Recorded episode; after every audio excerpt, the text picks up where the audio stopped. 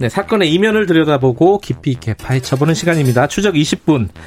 오늘도 두 분 나와 계십니다. 먼저 박지훈 변호사님 안녕하세요. 네, 안녕하세요. 박지훈입니다. 김한 기자는 휴가 중입니다. 비 오는데 어디도 못 가겠네요. 휴가도 아닐 거예요. 네, 안타깝네요. 네. 그래서 오늘은 특별한 손님을 모셨습니다. 소비자 시민 모임 윤명 사무총장님 나와 계십니다. 안녕하세요. 네, 안녕하세요. 높은 분을 모셨네요, 오늘도. 소비자가 왕 아니겠습니까? 왕 왕의 사무총장. 왕의 사무총장. 엄청 어, 왕 사무총장으로 네. 불러드리겠습니다. 아유, 감사합니다. 오늘은 어, 모신 이유가 있어요. 이게 이제 소비자들하고 직접적인 네. 관련이 있는 아이템이기 때문에 유튜버들 뒷광고 이 뒷광고라 이제 전 요번에 처음 들었어요, 사실. 유튜브를 네. 이렇게 많이 안 봐서. 사무총장님이 좀 알려주세요. 먼저 말도 좀 푸실 겸. 아, 네, 뒷광고가 뭐예요? 왜 뒷광고라면 뒤로 돈을 받고 광고를 한다. 근데 음. 실제적으로 앞으로는 마치 자기가 산 것처럼 아니면 자기가 직접 써본 것처럼 제품을 소개하고 홍보하지만 실질적으로 뒤로는 거래가 있었다. 이런 광고를 이제 우리가 뒷광고다라고 음. 말하고 있습니다. 뒷거래 비슷한 거네요. 그렇죠. 네. 정상적인 광고가 아닌 듯한 그런 거 많아요? 저도 사실은 유튜버 아니십니까? 뭐 저는 뭐 시사 유튜버는 뒷광고가 없습니다. 아 거기는 좀 별로 없겠다. 예, 네. 먹방이나 뭐 게임 제품, 방송, 제품 게임, 제품 이런 거 네. 자기가 산 것처럼 해서 내 돈 내산이라고 표현하더라고요. 내 돈 주고 내가 샀던 아내 돈 내산 제품이다. 근데 알고 보니까 잘 만드네. 아니다. 네. 그 광고료를 받고 홍보를 하는 건데 자기가 산 것처럼 이렇게 해가지고 음. 결국 광고 효과를 노리는.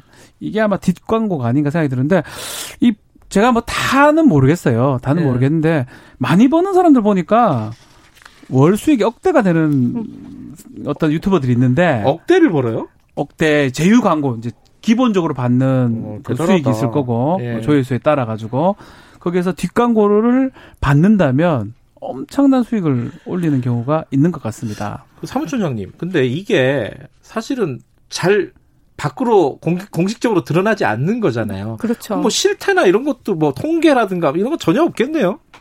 실제로 이게 뭐 실태가 파악될 수 있는 건 그러니까요. 아니고요. 사실 어. 조사라든지 어. 조사를 통해서만 이게 확인이 될 수 있는 부분인데 음. 저희가 이게 뭐 소비자원의 조사 결과를 보니까 음. 이제 작년 10월에서 11월에 조사를 했는데 네. 유명 유튜버 계정 60개를 가지고 아, 조사를 해 봤어요. 네, 조사를 해 봤다. 네. 그랬더니 한 30% 정도가 만 30% 정도만 이제 광고라는 사실을 고지하고 있었다. 아. 나머지 70%는 그러니까 10개 중 7개는 광고라고 표시하고 있지 않고 이제 광고 게시글을 올리고 있었다라는 음. 것들이 있습니다. 대략 광고성 프로그램이 한 100개면은 한 70개는 뒷광고고 예. 30개 정도는 앞광고다. 아니, 뒷광고를 얘기를 하지 않고 70개는 30개 정도는 얘기를 하고 하는 음. 경우다. 근데 아마 유튜버나 아마 더 많은 계정들을 보면 사실상 이러한 실태들이 더 많을 거라고 보여집니다. 그래요.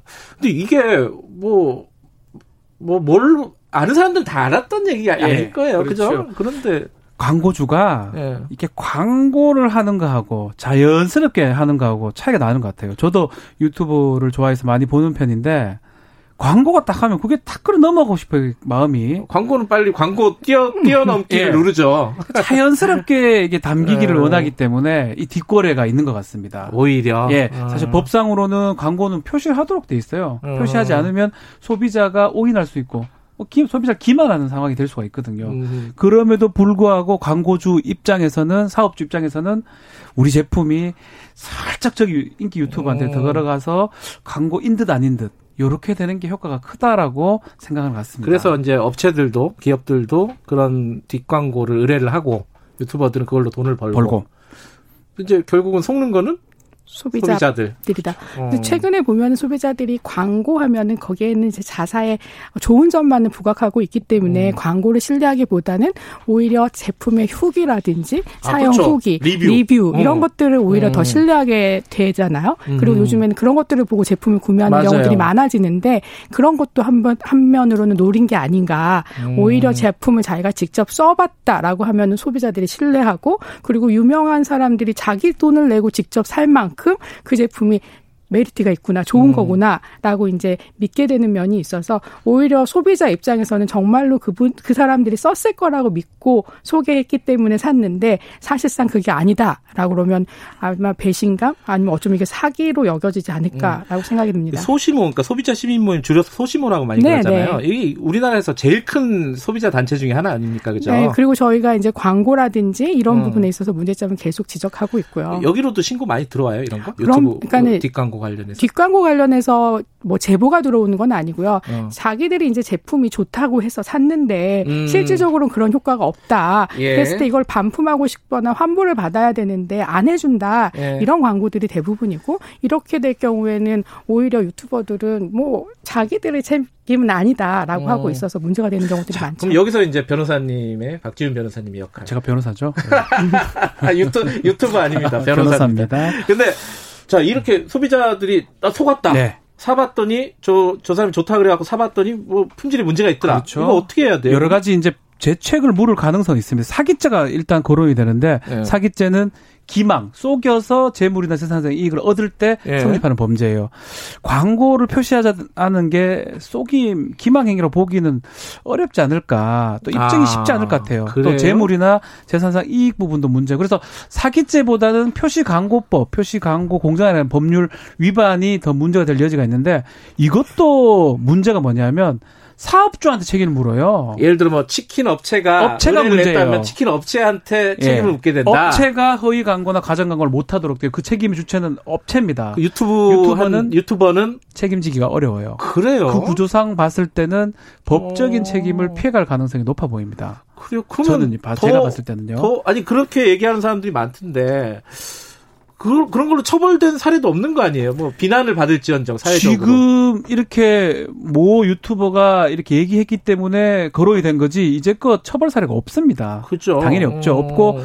앞으로 이제 뭐 공정거래위원회나 이렇게 감시할 것 같긴 한데 예. 앞으로가 문제지 지금까지는 뭐 처벌이라든지 법적 책임 물었던 건 없는 걸로 알고 있습니다. 그러면 소시모에서는 이런 문제가 점점 심각해질 거 아니에요. 네. 사실 유튜브의 영향력이 굉장히 커지고 확산 속도가 빨라서 어떻게 해야 돼야 된다고 보세요? 대안 마련이라든가 정책적인 뭐좀 필요한 것 같은데. 이게 실질적으로는 일차적으로는 저는 광고라는 것을 소비자한테 알려야 된다. 알려야 광고임을 된다. 먼저 그렇죠. 표시해야 된다. 음. 그리고 최근에 이러한 사 례 태가 비단 이번 것만이 있는 게 아니거든요.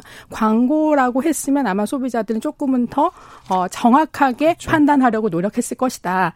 그렇기 때문에 광고 표시를 해야지 된다라는 입장이고요. 음. 두 번째는 이게 처벌 수위가 만약에 적발이 됐다. 네. 위법을 했던 것이 밝혀졌다 하더라도 금전적 이득을 다 취했지만 실질적으로 사과한다거나 은퇴한다거나 이런 것만으로 소비자한테 돌아오는 이득은 없는 거거든요. 그렇죠. 그렇기 때문에 그렇죠. 소비자로서는 아 이런 사태가 있을 때마다 때마다 분개하게 되고 왜 우리나라는 이런 것일까라고 또 생각하게 되는 부분이 있기 때문에 어 만약에 이득을 취한 만큼 금전적인 손해가 있도록 처벌 규정이 강화돼야 된다라는 것도 음. 좀 필요할 것 같고 또 이게 하나 뭐 법으로만 해결할 수 있는 부분이 아니라 자체적으로도 자정의 녹화 역할들을 해야 된다. 음. 정확한 정보를 주려고 노력해야 된다. 그리고 플랫폼 역시도 자신들이 게시하는 게시물에 있어서 자율적으로 자, 검증을 한다든지 자체적으로 기준을 만든다든지 이런 부분을 강화해야 된다고 보여집니다.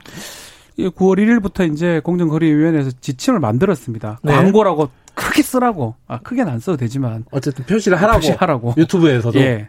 그래. 근데 그거 안 한다고 어떻게 뭐 할 수 있나요? 지침이거든요. 이걸 뭐 어. 뭐 처벌할 수 있는 건 아니고. 그러니까요. 일단 해도 과태료나 뭐 이런 걸 건데. 예. 글쎄요. 뭐 앞으로 지금 우리 사무총장님 말씀하신 것처럼 자정이 가장 필요하죠. 이거 잘못된 걸 분명히 알고 문제 어. 삼고 또 유튜브 업체도 마찬가지고요. 그러니까요. 그게 가장 중요한 유튜브 업체가 구글 아닙니까? 구글. 구글에서 전 세계적인 네. 기업. 근데 지금 말씀하신 대로 그 지침이 마련된다고 했는데 이게 뭐니 이 컨텐츠가 지금 하루에 많죠. 생산되는 컨텐츠가 몇 백만 개, 몇 천만 개일 건데 너무 많습니다. 그걸 어떻게 뭐 모니터에서 할게 재간이 없을 것 같은데 그거는. 제가 볼 때. 그렇죠. 사실상으로 통제하기는 쉽지 않아요. 그래서 결국 계속 얘기를 하지만 자정작용이 더 필요한 상황이 아닌가. 저는, 듭니다. 저는 그런데 이제 예. 만약에 한 건이라도 음. 처벌의 수위가 셌다. 네. 아니면 처벌의, 처벌을 받는 정도가 컸다. 그러면 음. 아마 다른 사람들이 아 그러면 안 되겠구나라는 경각심을 가질 수 있을 것 같아요. 그런데 음. 지금으로서는 아무런 부담이 없죠. 없기 때문에 이제 문제는 자꾸 더 발생할 수 있다고 보여집니다. 여기 이게 지금 이제 처음에 문제 제기를 한 유튜버가 홍사운드 유명한 사람이라면서요. 네. 이, 이, 이, 사람도 은퇴했어요. 또 뒷광고 논란이 또 붙어가지고. 뭐 됐다 다시 또 나오고 뭐, 뭐, 뭐 또 네. 유명한 사람 뭐 저는 잘 뭐 처음 들은 사람인데 뭐 네. 찌. 쯔양, 쯔양, 쯔이 아니고 쯔양. 쯔양? 아, 죄송합니다. 아, 쯔이는 또 가수인가? 아, 죄송합니다. 쯔이 팬들이. 네. 또 양팡? 뭐, 또, 뭐, 네. 보겸? 다뭐 백만 티? 몇백만 되는. 근데 어쨌든 이 사람들이 이제 막 은퇴하고 사과하고 막 그러잖아요. 근데 한편으로 생각하면 억울할 수도 있을 것 같아요. 왜냐면은 아니 그런 가짜 광고들 가, 광고 아닌 척하는 광고들이 드라마에도 나오고 신문에도 나오고 여기저기 다 나오고 PPL이라고 뭐 공식적으로 하기도 하고 근데 왜 유튜브만 뭐라고 하냐 이럴 수도 있는 거 아니에요 이거 솔직히? 그거는 좀 다른 게 음. 미리 기재가 됩니다 간접 광고 포함되어 있다고 미리 기재 만약에 이 유튜버들도 음. 밑에 간접 광고가 포함되어 있다고 얘기하면 음. 또 어떤 위반의 소지는 좀 적다고 봐야 되겠죠. 음. 그거조차 하지 않고 소비자를 기만했기 때문에 그게 이제 음. 문제된다고 봅니다. 근데 좀 이게 유튜브뿐만 아니라 또 인스타그램 그렇죠. 그죠. 이런 SNS도 마찬가지 이런 허위 아, 가짜 광고라고 해야 되나? 뒷광고? 뒷광고. 어, 뭐 네. 이런 것들이 많죠, 사실. 네, 그리고 이제 상업적으로 본인이 상업적인 판매를 하는데 실질적으로는 판매를 안 판매가 아닌 것처럼 하면서 광고하는 경우들도 많이 있기 그렇죠. 때문에 이런 SNS 광고들도 문제가 많고요. 네. 그렇기 때문에 일차적으로는 광고면 광고라고 표시를 하고 그다음에 광고에 있어서의 음. 좀 정보를 제대로 주고 그렇죠. 또 법에서 정한 또 광고 와 관련된 규정들이 있습니다. 그런 것들은 좀 준수하면서 우리가 광고 시장을 조금은 더 긍정적으로 만들어 나갈 음. 필요가 있다고 보여집니다. 말 그대로 제대로 하라는 거 아닙니까? 네. 왜 이렇게 합니까? 이 말입니다. 네, 제대로 하고 네. 자정작도 필요하고 저는 또 그, 그래도 아마 잘 안 될 거예요. 소비자들이 결국은 잘 봐야 된다. 그렇죠. 이거 광고지 아닌지 네. 보면 알잖아요, 또. 네, 그리고 그런 네. 광고를 자꾸 하는 제품들 또 소비자의 선택으로서 하지 말고. 보답을 해야지 된다. 하지 말고. 어, 네. 그래서 우리가 시장을 좀 긍정적으로 만드는 것도 소비자의 음. 역할이다. 라고 음, 말씀드리고 역시 싶습니다. 소시모에서 나오셔서 여기까지 듣겠습니다. 고맙습니다. 감사합니다. 네, 감사합니다. 박지훈 변호사님, 여명 소시모 사무총장님이었습니다. 네. 에? 유명. 야, 죄송합니다. 이 여명은 영화 배우구나. 자, 김경래 최강에서 여기까지 하겠습니다. 자, 내일 아침 7시 20분 다시 돌아오겠습니다.